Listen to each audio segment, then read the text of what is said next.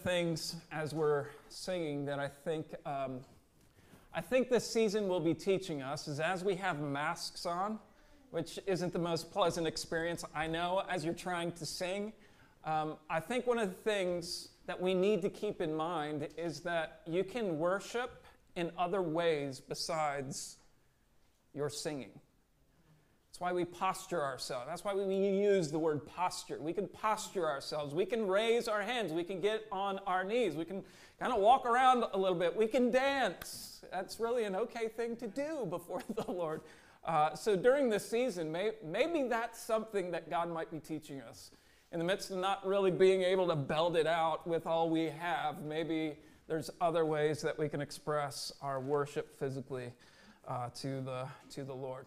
Uh, what we're going to do is jump right into the sermon time. Uh, we're actually going to end with a bit of uh, prayer uh, together. So, what I'm going to ask you to do is to uh, turn to Hebrews chapter 10. Hebrews chapter 10. We're going to read verses 19 through 25. Hebrews chapter 10, verses 19 through 25.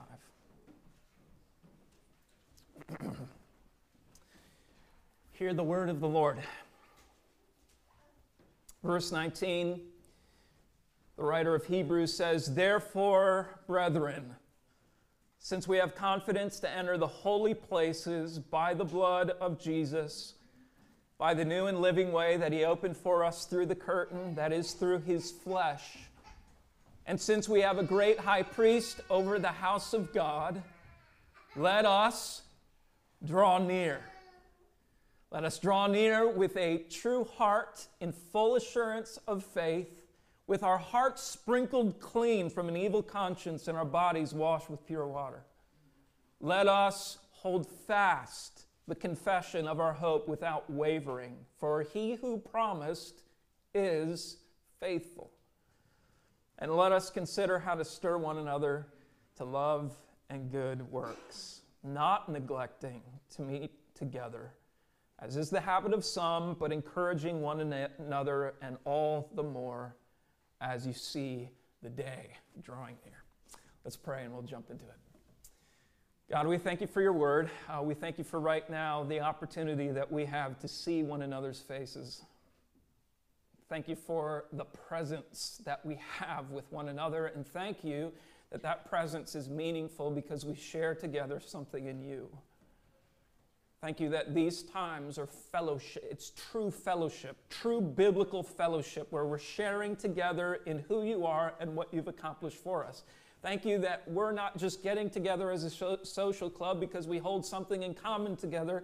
According to this world, we hold you in common, and it makes this time substantial. So, God, we thank you for being together. Uh, we thank you for your word. Um, that speaks to us and anchors our hearts in the midst of the pressures of the world that we face right now. And God, thank you for thank you for the fact that you're approachable.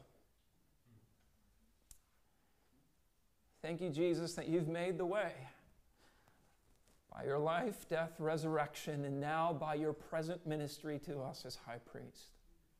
You open the way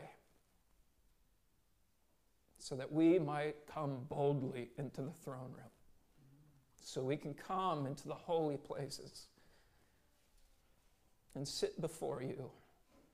And even as we'll talk about, bring our holy ambitions to the table and, and in prayer and in pursuit of you, kind of wrestle through our holy ambitions to see you ultimately refine them, direct them, and birth them. So, Lord, we ask your blessing upon our time, even right now, as we draw near to you. We are looking to your objective word, but we are, in a real way, subjectively drawing near to you, spiritually drawing near to you. We want to feel the closeness of your presence. We want to feel the warmth of your heart even this morning as we consider your word together. So we pray to that end, ask your blessing upon it in Jesus' name. Amen. James and I uh, were actually deeply moved uh, last week as James concluded his sermon. He asked, he asked you uh, to write down on these three by five cards um, your desire for our church. Um, he asks you to consider, yes, God's promises. He asks you to consider kind of the burdens that God has placed upon your heart. Write it down, bring it forward. And as you did, um, and we got to read those things, we were uh, pleasantly, wonderfully impacted. Because the, the desires that you all have for this church community, um, not that I would expect this from you, but it, it, wasn't just a brainstorming session. You know, when you get together and it's like, hey, what do you think? You know, what's your desires? And it's like left field ideas, you know, and it's just like, all right, those are super substantial. Um, but the responses that you guys gave were significant. Um, they were those Caleb like desires, that I want that mountain kind of a thing because God's promised it and God said it, and therefore I want to give myself to it. The, these are what I would refer to as holy ambitions, not just kind of flighty desires and, and you know, ideas of what we could do as a church or be about as a church, but there were substantial biblical desires, holy ambitions. Stuff like this transformation from the old self. I want holiness. That's, uh, that's a good desire for us as God's people. I want to be holy as God is holy. I want extra grace to endure trials. Do we not need His persevering grace? Or intimate knowledge of God, a greater intimate knowledge of God and His love, forgiveness, and grace to us. That's a good one. Seeing a glimpse of God's glory. Or a unity. We want a unity that stirs faith in unbelievers. Spiritual growth and salvation in our individual families. We want a fresh filling of the Holy Spirit, something of revival and joy in the Spirit. We want to see God's kingdom to be felt in a way that can't be ignored. We want to earnestly desire the spiritual gifts. We want to see kingdom advancement personally within our families and even within our nation. We want to speak out and go out to spread the gospel. We want to see deliverance from spiritual attack. We want to see healing from health issues as well as addiction and depression. We want to embrace discomfort to see the kingdom advanced. You, pastorally, you sit back and you read through these, and it's like, yes, yes, yes, yes, yes. Again, th- these are good desires. These are holy ambitions. Just to say, well done. That's the stuff that we as a church should be desiring. The question that I want to then entertain this morning what do we do with those desires? So you've You've communicated these holy ambitions, these solid desires, substantial desires. What do we do with them? How are we to cultivate our holy ambitions? Um, I, I, I debated like going to other texts outside of Hebrews to kind of try to answer that question, uh, but I wanted to stay close to where we've been over the last few weeks, so I jumped into Hebrews 10. Hebrews 10, I believe, gives us some direction. It implies what we are to do with our holy ambition. So, verse 22 first is this What are we to do with our holy ambitions? How do we cultivate them? Well, together we must draw near to God. Holy ambitions, these desires, flow from and are cultivated in the presence of God.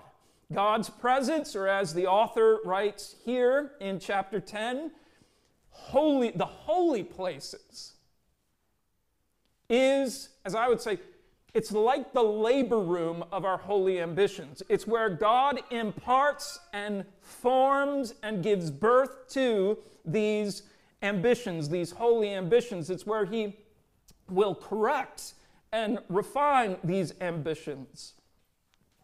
It's where he invites us to contend, to wrestle, to groan through the process in order to see something of these holy ambitions formed and eventually become born. God's presence, if I could say it this way, is the labor room of our holy ambitions. And we, as the author says, we are to draw near. Now, I know for us, for many of us, the idea of God's presence is a very abstract idea, right? He, he's saying, enter into the holy places. Now, I don't know about you, but I, I, look at you and we look just very normal. You got the, the gray chairs and the gray walls, and we're just gathering together, as we typically do. Like, what does it mean to actually draw near to God? What does it actually mean to enter into these holy places? And by the way, like the author of Hebrews is very abstract in other s- sections of Scripture. He's going to say, "Come boldly into the throne room of grace," and it's to say, like, okay, like how how do you how do you do that? Or like last week, we have come to Mount Zion. it's like, okay, how, how does that happen? How do we do that? How is it that heaven is connected to the earth? How is that supposed to be experienced if we're not exactly understanding of how we are to draw near to God? You know, then what, what is the practicals of all of this? How do we encounter the presence of God? How do we enter into the holy places? What does it mean to draw near to the presence of God? Well, I, I, think we need to begin theologically and then bring some practicality to it. So, the author of Hebrews just spent the last 10 chapters exalting Jesus by addressing the many ways that Jesus fully satisfied the Old Testament law and its regulations, and now how he gives us the benefits of his achievements. One of which is open access into God's presence. Isn't that amazing? That Jesus, through who he is, what he has done, has made the way for us to enter into the holy places. So, verse 19, the author states, just as we read, since we have confidence to enter the holy places, how? By the blood of Jesus, by the new and living way that he opened for us through the curtain, that is, through his flesh. And since we have a high priest, Jesus, over the house of God, over the church, let us draw near. So the author has the Old Testament temple or tabernacle in mind. The holy place was where the Ark of the Covenant sat. It was where God's tangible presence was known. It's where his Shekinah glory rested in the Holy of Holies. And what the author is saying is that now, because of Jesus, the all sufficient blood sacrifice has been made, and therefore the curtain has been torn. And now, Jesus, the high priest, invites us in as the household of God to draw near to the glory of God's presence. It's an amazing reality, but it's still very abstract, right? And why is this such an abstract idea? Like theologically, we can put the pieces together, but it's still an abstract idea, and it's because it's entirely unseen. It is spiritual in nature. Just as the writer of Hebrews would say in Hebrews 4 draw near to the throne room of God and find grace and mercy to help in time of need, as he would say, hey, we, we're coming near to Mount Zion. These abstract ideas are spiritual in nature. And so, for those of us who function in the physical, where everything is measured and seen and touched and, and, and whatnot, this is a different realm, if you will. It is uniquely spiritual in nature. It is, we could also say, a subjective experience of drawing near to enc- encounter something of God's presence. And on a side note, what I'd want to propose to us is that as we gather together as God's people, the goal of the gathering of God's people is an encounter with God.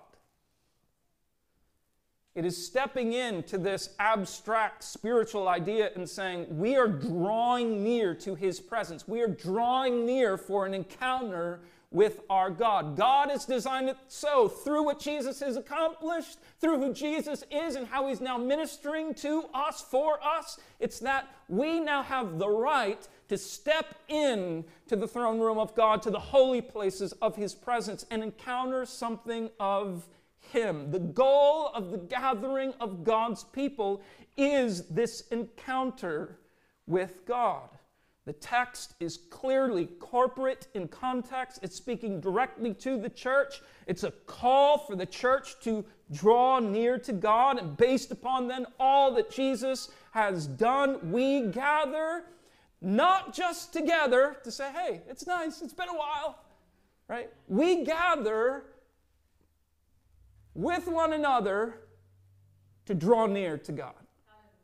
It's the goal of the gathering is to draw near in order to encounter God. Folks, we have to be careful.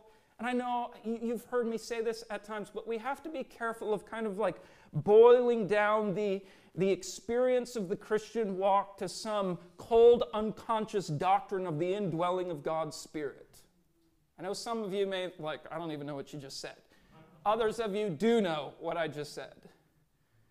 We can't just boil everything, relegate everything down to this. Well, as long as we know it in our minds, then that, that, that settles it.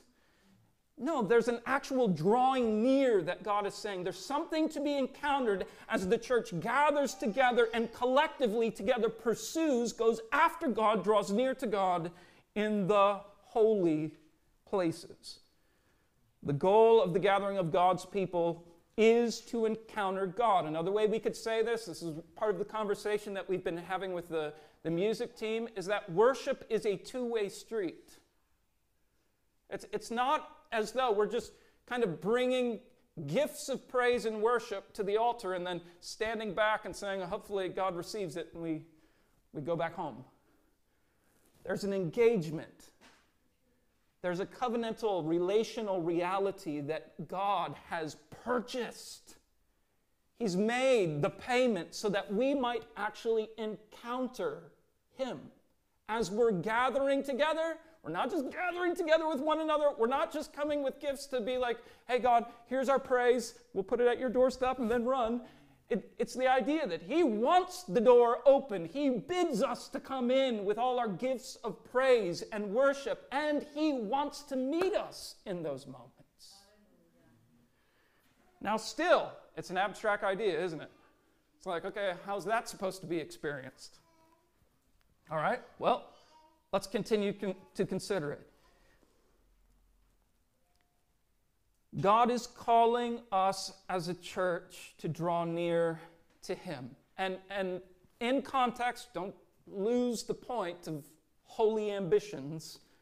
We are to keep those holy ambitions in tow, if you will, as together we are entering into God's presence. But what does this encounter with God feel like? What is the experience? Well, I would have to just begin by saying that encountering God in the spiritual is not one dimensional, it's multidimensional. It's not mono, it's stereo with all kinds of EQ levels from the low to the high. There's all kinds of, if you will, reverberations of experience when it comes to coming into the presence of God. Scripture would show us that sometimes we encounter God as we draw near to Him together we encounter Him by Him simply highlighting truths to us. He just highlights the truth. It's not crazy, slain in the spirit kind of stuff. It's just Him kindly and sometimes even quietly just highlight like a truth hits you, whether it's in song or whether it's in the preaching moment or whether it's in fellowship with one another. The, the truth just kind of hits you.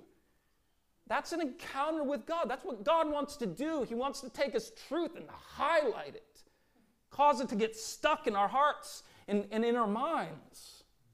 So sometimes the encounter with God will be that He just highlights truths. Of course, sometimes the encounter is filled with conviction or comfort Sometimes the encounter becomes something of transcendent peace, that peace that passes all understanding, Philippians 4, verse 7, or the inexpressible joy of 1 Peter 1 uh, 8. Sometimes God, in these moments of encounter, empowers his people. That's Acts chapter 4. Or sometimes it's in the moment of encounter that God manifests himself and directs his people. Acts chapter 13. Sometimes God's presence is encountered through the spiritual gifts. The spiritual gifts, words of knowledge, prophecy, tongues, singing spontaneously in the Spirit are all manifestations of His presence. It's the outworking of having drawn near to Him. Or sometimes God's presence is manifested physically. So I haven't even had to be able to interact with the folks who are at First Friday prayer, Third Friday prayer, I guess the last time we had it. But I had an experience. Um, as we finished up the time, if you were with us, even live stream, we closed things down after about 20 minutes of silence. And those time, man, those times of silence was not silent. Know, be still and know that I am God. Sometimes God just says, hey, the best offering that you can bring me is for you to just shut up and sit in my presence. Just let me settle your heart and your mind. So I had just received prayer. Um, and as I received prayer, and this is weird, okay? This, is, this doesn't fit in nice, clean theological boxes in terms of this encounter with God. But as I received prayer, I felt this weightiness on my feet. It's kind of waves of weightiness, just going, woof, felt like I was standing like in a little creek where it's just covering your little feet and, and, and the water's just going over it. It's like, all right, that's, that's weird. So I'm moving my feet around. What's going on here? Right? And as we sat in the silence, I just, there was this overwhelming sense of just being spirit to spirit with God, right? Nose to nose, if you will, right? And there, in, in the silence, it didn't feel silent. It didn't feel like, oh, I got to create, bring noise to it. It was just like, God, it's so good to be like next to you. And then I sensed the Lord saying, just come sit down, like sit down in my presence. Doesn't make any sense to me, so I sat down, and sure enough, the weightiness that I was feeling started going up my legs just felt like I was sitting in a creek and the water was just lapping over my legs. We turned live stream off about that time. All right? And then the Lord said, Lay down in my presence. I could have said no, I could have gotten up and resisted it all. I thought, Lord, you work in mysterious ways. I don't have to understand what you're doing in these moments. And sure enough, man, it just it was like the water comes lapping up over my back. And I, again, I don't know what to do with the reality of that experience. But it just, I kept on asking the Lord, What are you doing? What are you doing? What are you doing? Just rest. Just rest in my presence. I tried getting up a little bit after the fact. And there was prayer going on uh, during that time. I think we were, we were out of there 11, 11.30. I mean, it just, Lord utilizing those moments. And as people are praying, I, I try to pray for Allie, and I, I can't even get words together. And I, I'm feeling, sensing something of the, the physical manifestation of, of having encountered God just feeling it in my chest and feeling it in my, my arms and can't even getting words together to, to pray at that point. It was a sweet moment of encounter. I don't get it all. I don't think it's the most important thing for us to be like, oh, that's the thing, let's go after that. No, it's just, again, when we draw near to God, we encounter Him in many different ways. Sometimes it's going to be the simple ways of Him just kind of highlighting truth to us. Sometimes it's going to be just kind of His warm, peaceful presence. Sometimes it's going to be conviction. Truth is going to like get us in a certain way. Sometimes truth is going to get us in a way that comforts us. He's going to comfort us with His presence. And then there's going to be some things that we just don't have category and vocabulary for. And that's okay. That's okay. These are ways in which, as we draw near to God, we may encounter Him. So, we draw near to God with any number then of experiences that we may receive from God. But I believe the point that we need to keep in mind is that we're spiritually aware in the moment. When we gather together as God's people, we should be thinking we are drawing near to God and God is going to be interacting with us. Do we have the categories of awareness before us to say, hey, we can encounter God this way, this way, or this way, or that way? And, and, and be sensitive for how He's moving and working among us rather than just chalking it up, well, I had this thought, and you know, that was a cool verse that just kind of stuck with me. Do you not see it as being of Him? We need to see it as being of Him. Otherwise, what we're doing is just reducing our experience down to deism God stands far away from us and just kind of lets the laws of nature grind away. Well, I had this thought, well, I had this feeling, well, I had this sense of comfort. Well, that just was me, and he's somehow now disconnected from all of that. That does not glorify the one who made the way for us to enter into the holy places, nor does it honor the one who is encountering us in the moment. So, yes, it's an abstract reality, but we need to come, draw near to Him with these various ways of experience, at least in mind, have eyes to see what God is doing and where He's working in our midst as we draw near. We need spiritual awareness, but also what we need, is verse 22 says, we need to draw near with a true heart in full assurance of faith, with our hearts sprinkled clean and our bodies washed with pure water. A true heart is, in other words, a sincere heart. it's not a mechanical or divided heart. Uh, to be sprinkled clean then and washed with pure water actually is a reference to Old Testament rituals of consecration. It was the act of being wholly devoted or wholly surrendered to God. So the idea is as you draw near to God, not only should you have spiritual eyes, but you should have a yielded heart. There's no aspect of your life that God can't say over it, mine. There's no part of your life that you're keeping off the table or out of His touch. We must draw near with spiritual eyes of awareness, but also yielded hearts of surrender to Him. Now it's with that that we are to bring our holy ambitions into the labor room of God's presence. We get Him and He gets sway over us as we pour our desires at His feet until He produces or births something through it all.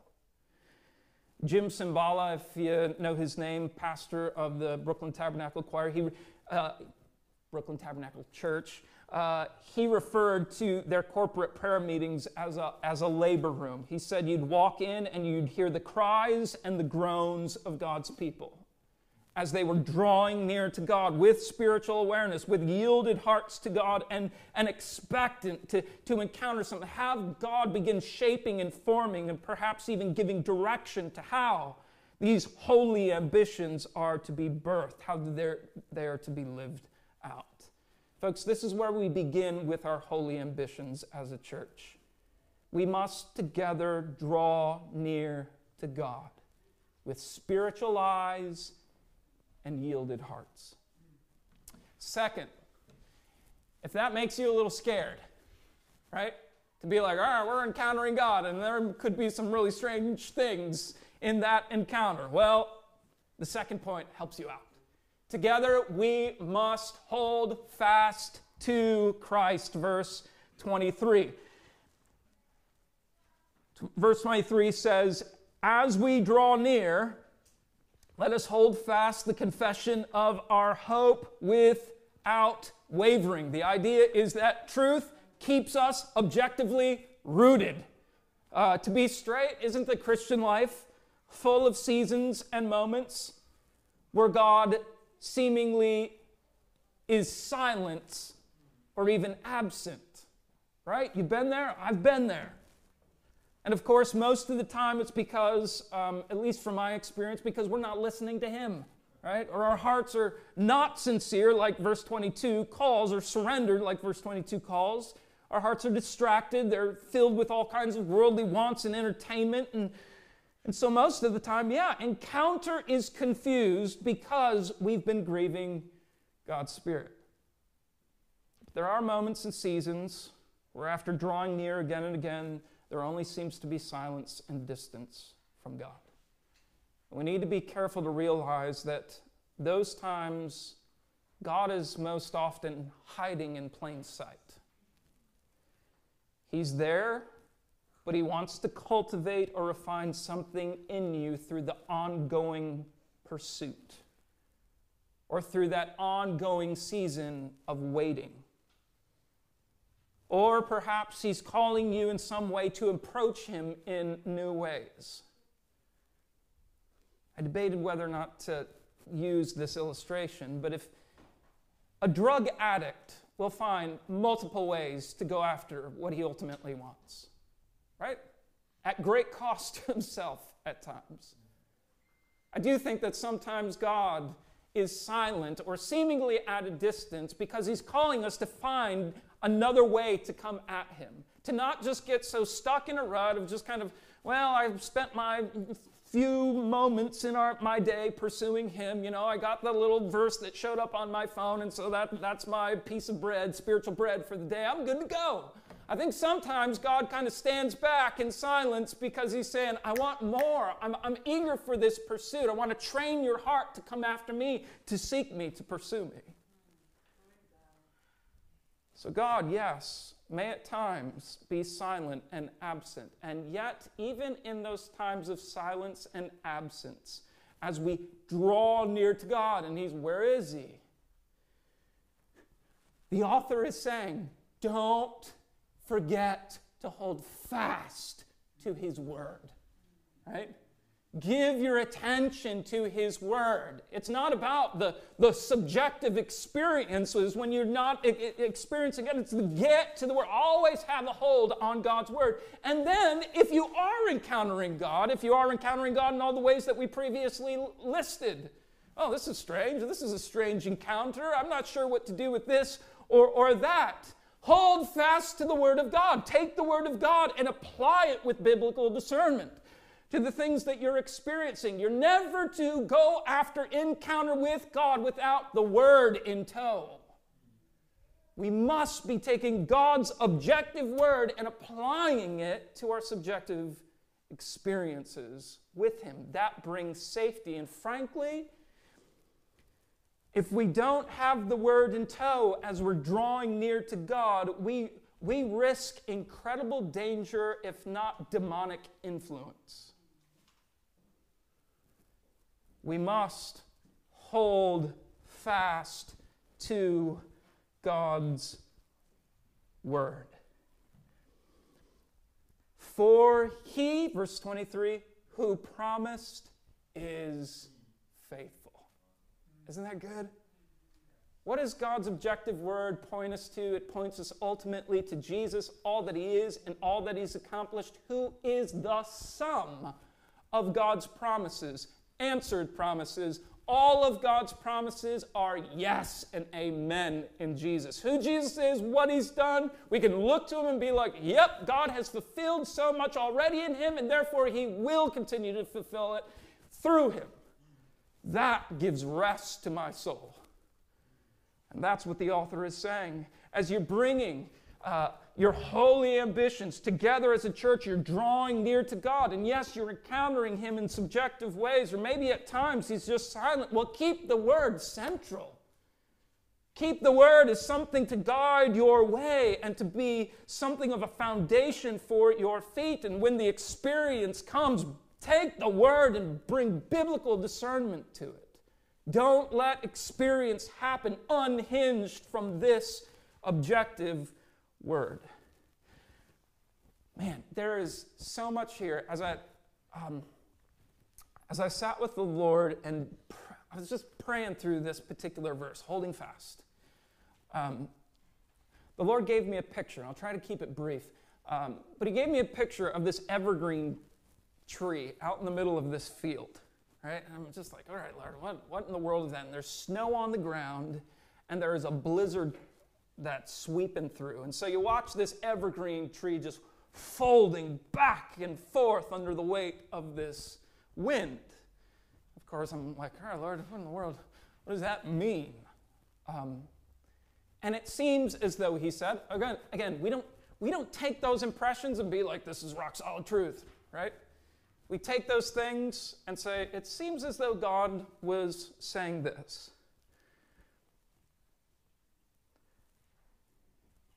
He said, It's the winds of the world from one direction and the winds of my spirit from the other. And it was this, as if he said, Apart from holding fast to my word, people will become fractured and splintered, if not altogether uprooted and undone by the coming pressures and persecutions of the world. But he said, It's equally true that apart from holding fast to my word, my people will become fractured and splintered, if not altogether uprooted and done by the experiences and manifestations of my spirit. And the call was to hold fast to this word. In the winds and pressures of the world that we face right now, we need this objective word. And yet, even as God's people would gather together and pursue their God, draw near to Him, the encounters that we have with Him must be weighed and discerned according to God's word. Otherwise, it fractures the church. God's word must be kept central. It must be that which is a foundation for our feet. We must hold fast to it.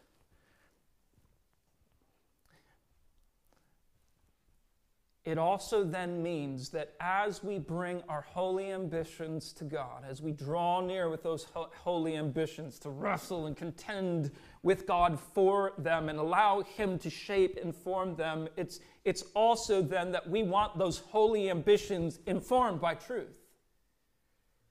Not just informed by what we may want or, or, or how we see things kind of coming together through those ambitions, but we need them always informed by truth. I'm trying to skip through a bunch of stuff right here. So, finally, then, finally, together we must stir one another to loving action. See, when you've encountered God, when you've drawn near to Him and have been captivated by His presence, there's just no place for competition with others. There's just no place for jealousy or unhelpful criticism or holding things against one another. There's no room for unhealthy self awareness. There's no room for fear of man. It's simply, I want to help you. And I would hope you would want to help me in going after God with our holy ambitions to see Him birth something to His glory. It's not about holding those holy ambitions and seeing our progress in those things as something of our own attainment, but something that pours forth from and ultimately is for His glory, right? It's about Him. So when we've gone after Him and we've encountered Him, it, it, it's the opportunity. I don't, I don't care. I don't care about my ultimate significance. I've found the one who is significant. Becomes an anchor for our souls. And it then gives way for us to stir one another up. I'm not interested in competing with you. I'm interested in you point, pointing you further into how your holy ambitions perhaps can be birthed that we can see progress and holiness in your life, that you might be an evangelist for Christ's sake in your workplace or in your family or however it is. I want to get behind you. I want to stir you up to that loving action. I want to support you in it. It's out of the encounter with God that unity, that mutual encouragement and loving action can find its purest expression. Jesus will actually refer to this in John 17, verse 22. He says, as he's praying to the Father, he says, The glory you have given me, I have given them, that they may be one. It's a word of unity togetherness, that they may be one as we are one, so that the world may know that you sent me and loved them even as you loved me. The glory that Jesus is referring to in context, John chapter 17, is a reference to God's presence. The glory is the presence. Jesus has given us his glory. He has given us access into the very presence of God. And it's that glory that then empowers our unity or oneness together, and thereby brings about our witness to the world. So, a major part of our witness before the world is our loving unity, this stirring up of one another to loving action so that when the world fractures and splinters apart, there will be a glaring distinction between the world and the church. Now, this isn't to say that even as we've encountered God and even as He's done things within our own hearts, He's brought peace and comfort and conviction, perhaps strange manifestations. It doesn't mean that we can't quickly run right back to our stupid self pity and self awareness and critical spirits, right? we, we can always go right back. But it's why we need this ongoing pursuit of God. It's why verse 25 says, Don't neglect to meet together. Why? We need time together. We need time together, not just to kind of socialize. We need time together to pursue our God, to draw near to our God, to encounter something of our God together as we take His truth and bring it to bear upon the moments. We need time together. We need time to wrestle with God together, to pray through our holy ambitions together, to intercede for one another to be together, then informed by His Word, and to have our holy ambitions informed by His Word, all so that we might see these holy ambitions birthed for the glory of God, and as a witness then to a divided world. We need time together of drawing near to God while applying biblical truth and then supporting encouraging one another according to these holy ambitions. We must have devoted time together. So, getting back to the original question how do we cultivate these holy ambitions? We need to draw near to God while holding fast to His word and while seeking to stir one another up to loving action and more practically, what that must entail is that we need time together to pursue our God with yielded hearts and spiritual eyes. Time together to pursue God with yielded hearts and spiritual eyes. The way I wanted to conclude then this morning is to have a time of drawing near, of going after God with these holy ambitions. Not to just be like, hey, all right, sermon's done, let's sing a song and get out of here. No, let's do a little bit. We don't have all day, and that's okay, right? But let's take some of this time to say, Lord, we're coming before you, and we're coming before you with these holy ambitions. We kind of we want to contend with you to see these holy ambitions realized. We want to be a holy people. We want to be filled by your Spirit. We want to have unity with one another. We want to pursue biblical truth with, one another. We want to embrace discomfort and trial for the sake of the advancement of the kingdom. We want boldness in proclaiming you. We want to see deliverance and healing for those who are struggling. We want to see all of this. But it begins by drawing near to God. So, I'm going to ask Allie, you want to kick us off? And then James Harper, and then Larry. Sound good?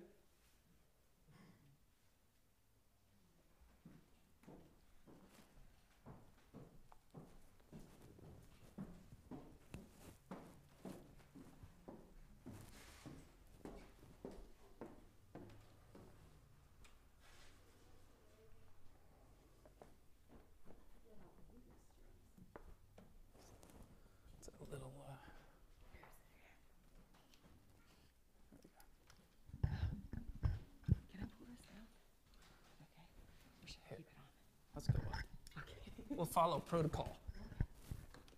Keep things consistent.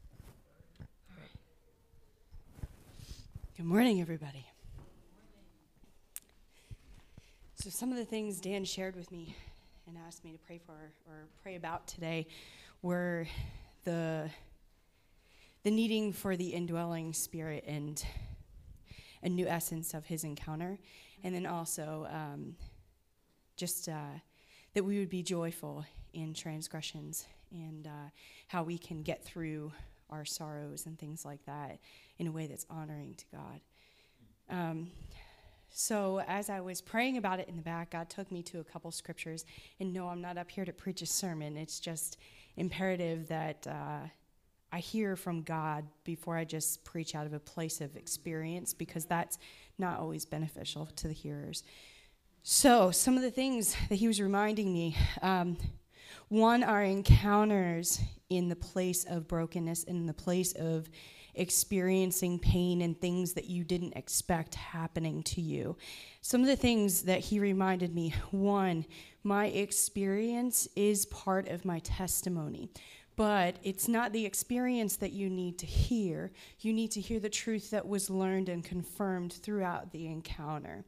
So, in the place of encounter in my brokenness, he reminded me okay, when we are in a place in a season of suffering and brokenness, and it feels like God is doing everything in his power, like Job, to take everything away from you, he reminded me one, I am with you. You are with me, Psalms 23 4. Even though I walk through the valley of the shadow of death, I fear no evil, for you are with me. Your rod and your staff, they comfort me. Well, what is the rod? Well, to spare the rod, you spoil the child. So, rod is the hand of correction. And the staff, the staff is guidance. So, not only is he saying, I am with you, but he is saying that I will correct you to make sure that you are on the right path. And not only will I correct you, but I will guide you when you get there. You are a present help, John 14, 26. But the Helper, the Holy Spirit, whom the Father will send in my name, he will teach you all things and bring to your remembrance all that I said to you. So he will remind us of his goodness through the Holy Spirit. He is the present help. He will remind you in the place where you can't remember his goodness because it doesn't seem to be evident with you. He will remind you through his goodness in the Holy Spirit. Second Corinthians chapter 1 verse 3 through 5. Blessed be the God and Father of our Lord Jesus Christ, the Father of mercies and God of all comfort, who comforts us in all our afflictions, so that we may be able to comfort those who are in affliction with the comfort with which we ourselves are comforted by God. For as we share abundantly in Christ's sufferings, so through Christ we share abundantly in comfort as well. So he is our comfort. And not only that, but within this text, he is not only saying, Am I your comfort? but he is saying that as we are all in a place of suffering in one way or another, we will rejoice together as we receive comfort amongst the sufferings of other individuals who have received the victory. So, through the place of encountering God, not only in the place of triumph, but also in the place of brokenness, your encounter and your experience with Him will therefore offer comfort to the body of Christ as well as to yourself. And lastly, Romans chapter 8,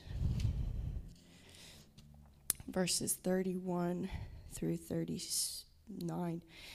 What then shall we say to these things? If God is for us, who can be against us? He who did not spare his own son, but gave him up for us all, how will we not also with him graciously give us all things? So that means that if we want a place of encounter, we need to ask for it because he will graciously give us all things. But if you, you have not because you ask not, who shall bring any charge against God's elect? It is God who justifies. Who is to condemn? Christ Jesus is the one who died, more than that, who was raised. Who is at the right hand of God, who indeed is interceding for us? Who shall separate us from the love of Christ? Shall tribulation or distress or persecution or famine or nakedness or danger or sword? As it is written, For your sake we are being killed all the day long. We are regarded as sheep to be slaughtered. No, in all these things we are more than conquerors through him who loved us. For I am sure that neither life, nor death, nor angels, nor rulers, nor things present, nor things to come, nor powers, nor height, nor depth, nor anything else in all creation will be able to separate us from the love of God in Christ Jesus our Lord.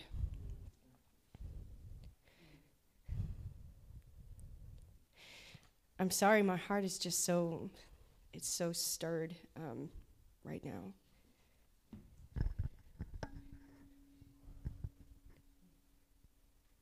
God, in the place of brokenness, which you said that we will come to time and time again in the time of persecution, which you said in your word we will come to time and time again. It will be a place of living. We may live in an entire life of brokenness after brokenness, and it seems like thievery after thievery, but you have made things very clear. You said, One, you are with me. So, God, we rebuke the lie that Satan would wish to impose upon us that you are distant, that you are far off, and that you do not hear us when we ask for your help. You are a present help. You said in your word, You are a present help. We need to receive that you are the helper, and we need to concede and offer our pride and our control up to you. We need to be able to surrender, God. We need the conviction of the Holy Spirit to see that our control causes us to be in positions where we are in need of your help and your help alone. And it is by your grace that you have put us in those positions, God. Let us be mindful. Let us have the eyes to see when you remove things, it is for a greater purpose than, oh, God, you are just so here right now. You will remind us of your goodness. Mm-hmm. You have not been far off. You have not been distant. You have been an ever present help, and you have given us the Holy Spirit by those who have received you you have given us the words of life, and you have given us the ability to be able to bring it back to mind in times of suffering and in times of trial, and even in times of goodness, and even in times of uncomfortability. You have spoken your truth through your Holy Spirit into us. So, God, I rebuke the lie that we cannot hear it, and I say, open the ears. If we want an encounter, we need to hear you when you're speaking. Like Dan said, it is in the place of quietness that we hear God, because who can have a conversation with somebody who talks constantly, never stopping? God, let us be mindful that we need to give you time to speak, not just assume that you have nothing to say to us. Yes. Please, Jesus, convict us. If we want encounter, we need the conviction to know that where we are is not where you want us to be. Jesus, we want your encounter, not the encounter that makes us feel good, not some spiritual high, not some prophetic word from somebody. That is not encounter. Encounter comes from the Father directly to you. So, God, we pray that you would rebuke the lies and tear down the walls that keep us focused. The encounter is within the box of what we control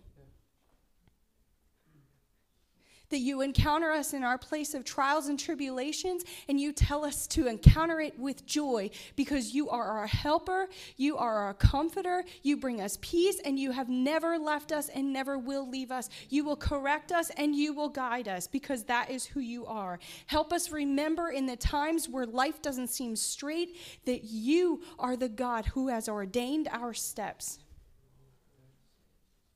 That you are the light of our path. Help us bring to mind, I pray that the Holy Spirit in all the people here in this church and even the people watching, God, I pray that you would bring to mind the character of God again and again to the spirit of the indwelling man that we would know your character, to know what is of you and what is not of you, that we may pray rightly and worship rightly before you, God, so that encounter can take place because it is of a pure heart and of a receiving mind, ready to receive what you offer us, Lord. I pray for realness that way, when life gets lifey, we know that you're not a God in some mystical cloud who can only be experienced by a prophetic word that we hear by a televangelist, but that you are the God who will meet us in our living room or even in our bathroom, or meet us when we're sleeping, or meet us when we're in the toughest situations, and meet us when we're in the highest of heights and we think we can't get any higher. You are the God who encounters us at all moments, not just when we ask, because you are a God who beckons us and you are a God who waits, and you are a God who knocks. So, God, I pray, I pray for the conviction that comes with encounter. Please, God, we need to see you rightly. We need to see you rightly, God. We need to see you and see you rightly. Remove the veil that keeps us in a certain area that keeps us content with circumstances that aren't ours to bear. Let us remember that you are the one who fights our battles. And even as you're fighting and it feels like it's whirlwinding around us, you are the God of comfort. Mm-hmm. You are the God of peace. You are the God who corrects and the God who guides. And that victory and conquering comes through you and you alone. Let us relinquish our pride. Let us relinquish our control. We can't control an encounter because that would be a false encounter. Who wants a God that they can control? We need you, God, to come and do things that we don't even know what to ask for. If we knew how to pray, you wouldn't say that the Spirit utters and prays for us with moaning and grumblings if we didn't need help in praying and encountering you, you wouldn't have given us a spirit. So let us be mindful that we need your Holy Spirit to encounter you. We don't need our flesh, we need you, God. So I pray that over this church, God, that we would get real and we would allow you to encounter us, not just say you haven't done it, but we would actually put ourselves in position to see, to witness, to hear the encounter that is coming for us all. We praise you, Lord. Do more in this church, Lord. Do more in this church, Jesus, we pray. Amen.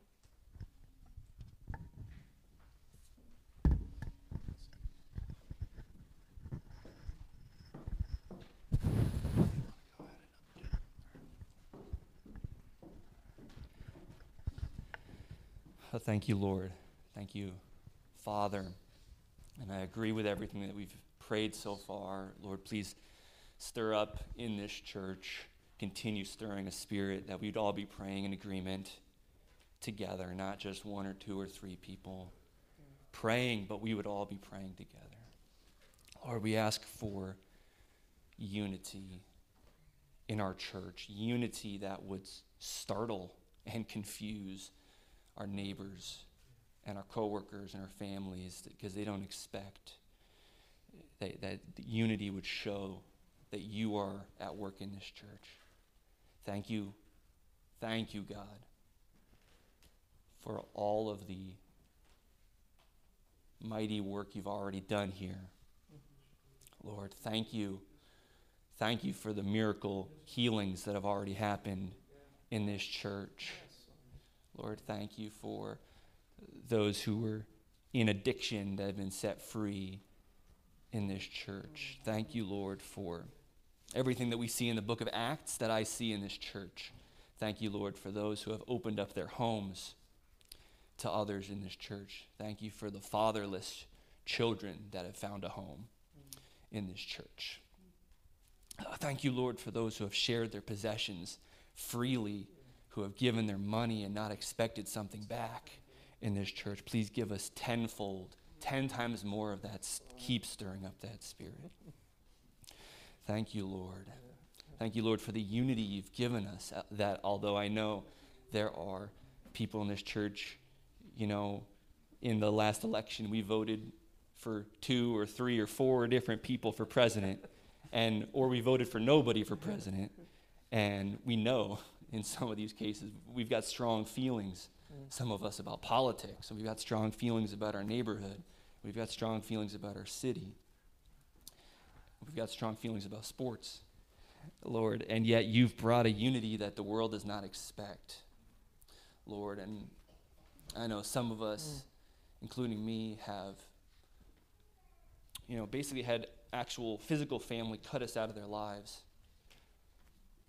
because of some of these beliefs hmm. and because we follow you. And Lord, you promised if anyone loses a sister for following you, they would find a hundredfold sisters in the church. In this life, you said, 100 fold. If anyone lost a house for following you, they would have a hundred homes in the church. If they lost a hmm. father or a mother or a brother, they'd have a hundredfold. Lord, let that be what the world sees when they look at this church. Not, not that this is a bunch of people who agree on everything. Lord, I, I don't need more friends who read the same books I do or follow the same people on social media that I follow or went to the same school I went to. Mm-hmm. Lord, I need I need brothers and sisters who follow Jesus Yeah. and are filled with the Spirit. That's what I need. Lord, give us that unity, stir it up.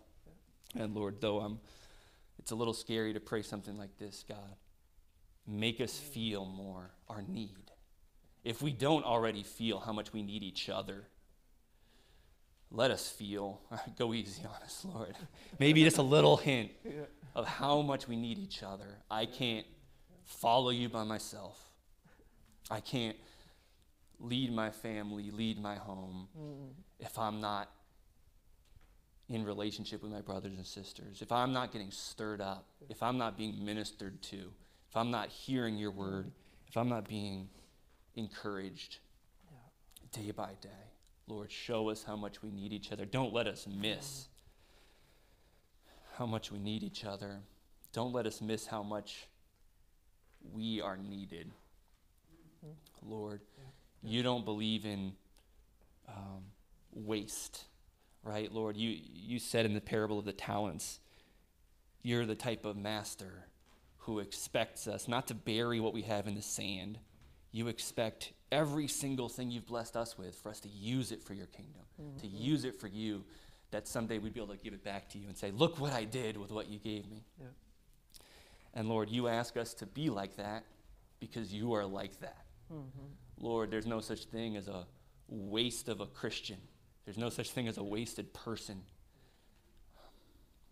And you- you're building up a church out of living stones. That's each one of us. If I'm in this church, then every other person in this church needs me. And I need every other person in this church. If if I didn't need them, you would have put them in some other church that needed them. If they don't need me, you would have put me in some different church that needed me. Lord, show us how much we are needed. Oh, Lord, would you help us, God? Mm. I'm not going to think of all the ways I can serve or all the ways I can encourage, all the ways I can be a better brother. We do need your spirit, even as Ali was saying, Lord. Be the, with the Holy Spirit, be the one who opens our eyes, mm. gives us mm-hmm. creativity, creative thinking. Lord, even in the current politics, in the current pandemic, and everything else, Lord, um, you have a plan for us. You've measured out steps for us to take of obedience. You've planned good works ahead of time mm-hmm. for us to mm-hmm. walk in. Don't let us don't let us miss a step, Lord. Would you use that rod and staff mm-hmm. to guide and lead us in the way we should go? Keep your eye on us. Yeah, and Lord, fill us with your spirit that that we wouldn't come into the gathering empty. Hmm. J- uh, we want to be desperate for you, but we also want to be receiving day by day that filling from you. Mm-hmm. That when we come and meet together, we're not just looking to each other in the wrong way. We're not just desperate for some affirmation, desperate for some attention, desperate for some acceptance, but we're actually coming in empowered by your Spirit, Lord, that I would step into this church building or I'd step into a meeting to get together with my brothers. Yeah, Lord, not empty, but fill, fill, filled with your Spirit, filled with uh, encouragement and with energy, not like feeling like I've given it all in my job. I gave it all to my family and I have nothing left. Um, that I'm just burdened going through trials and I have nothing left. But that you would carry us through those trials, carry us through work, carry us through family, and give us an overabundance still to share because that's what you want. You don't. We need each other. We need to need each other. Lord, so use us, please. Thank you again, Lord, for the ways you are using us, the ways you are showing the world something surprising that it cannot explain. And this, Lord, do that. Do that more this year than you did last year, and the year before that, and the year before that. Mm-hmm. In Jesus' name.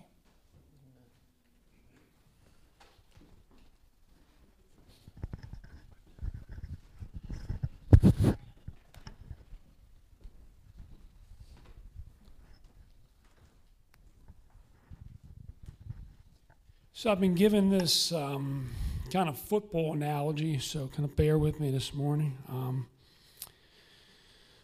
Lord, as uh, we come into your presence Sunday, Lord, like we're we're all huddled up here at Mercy Gate. Lord, you've you've given us your your your playbook. You've given us your your word. Um, Lord, you get us all together. You bring us together in this huddle, and uh, Lord, you give us to play Matthew 28. So, Lord, you you hand us off. Um, you even send your holy angels in, the black force.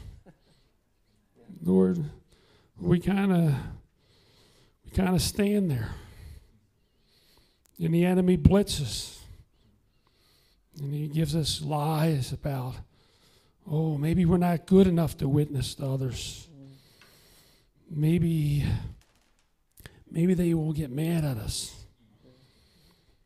Maybe if these people love us they won't love us anymore if we tell them about jesus. He blitzes us with lies and and makes us self-conscious. He brings doubts in our minds and and indifference into our hearts. And before you know it lord we drop the ball. So, Lord, we pray that, Lord, that you, through your Holy Spirit, Lord Jesus, you would embolden us. You would give us the courage and the strength. Lord, our, our ears are dull to your call so much. Our hearts are cold and indifference to our brothers and sisters in need so often. So, Lord, we pray that you would help us with this. Embolden us by the power of your Holy Spirit. Give us strength. Give us resolve.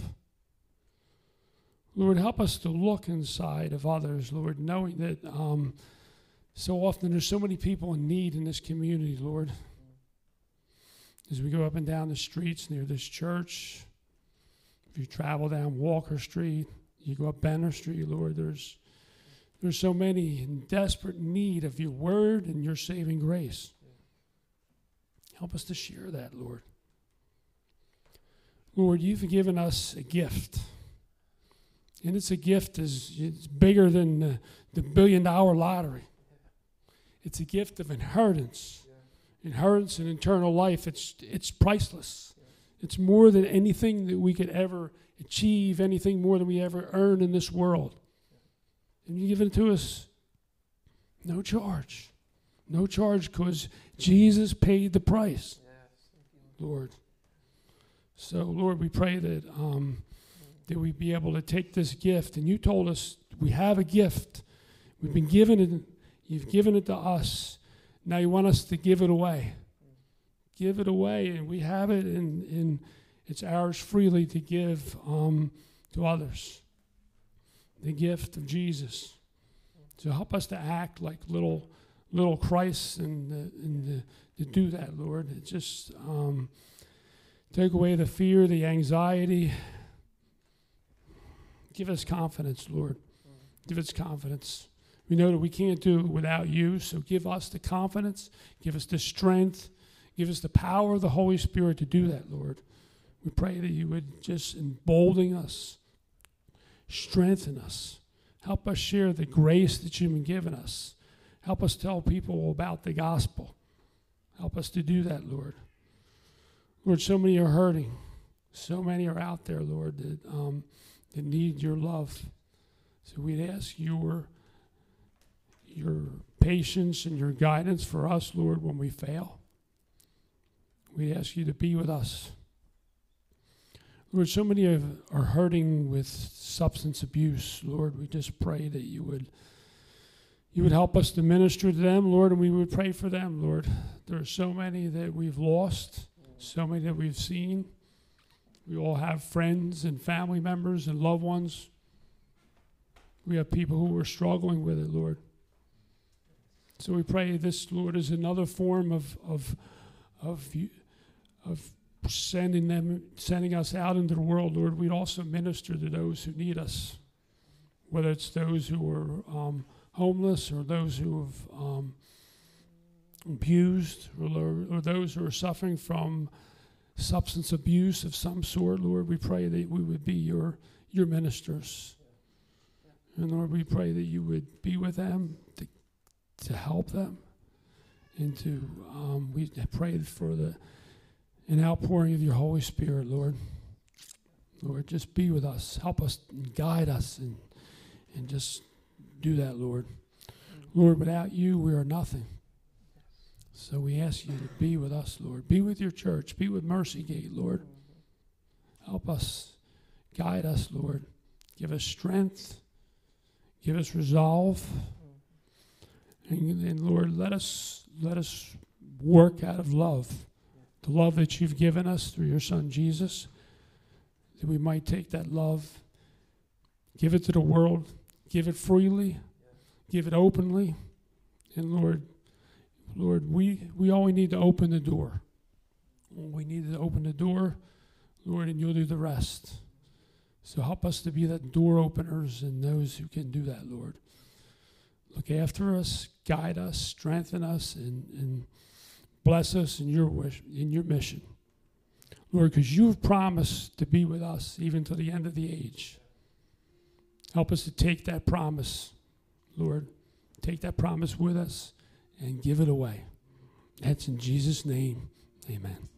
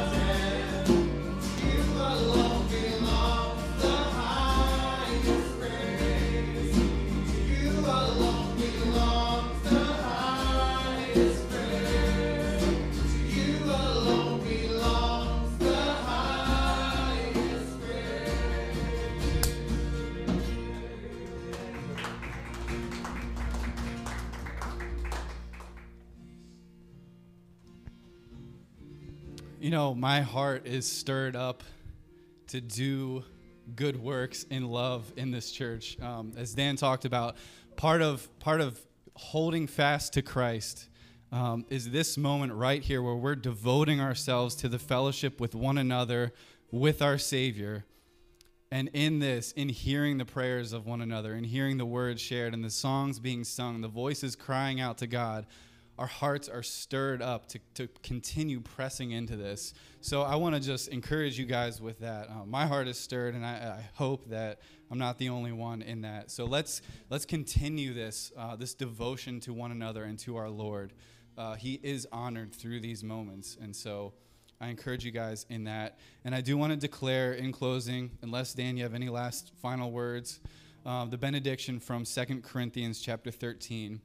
My prayer for you all is that the grace of our Lord Jesus Christ and that the love of God and the fellowship of his Holy Spirit be with you all right now and as you leave. Grace and peace to you all. You're dismissed. Amen.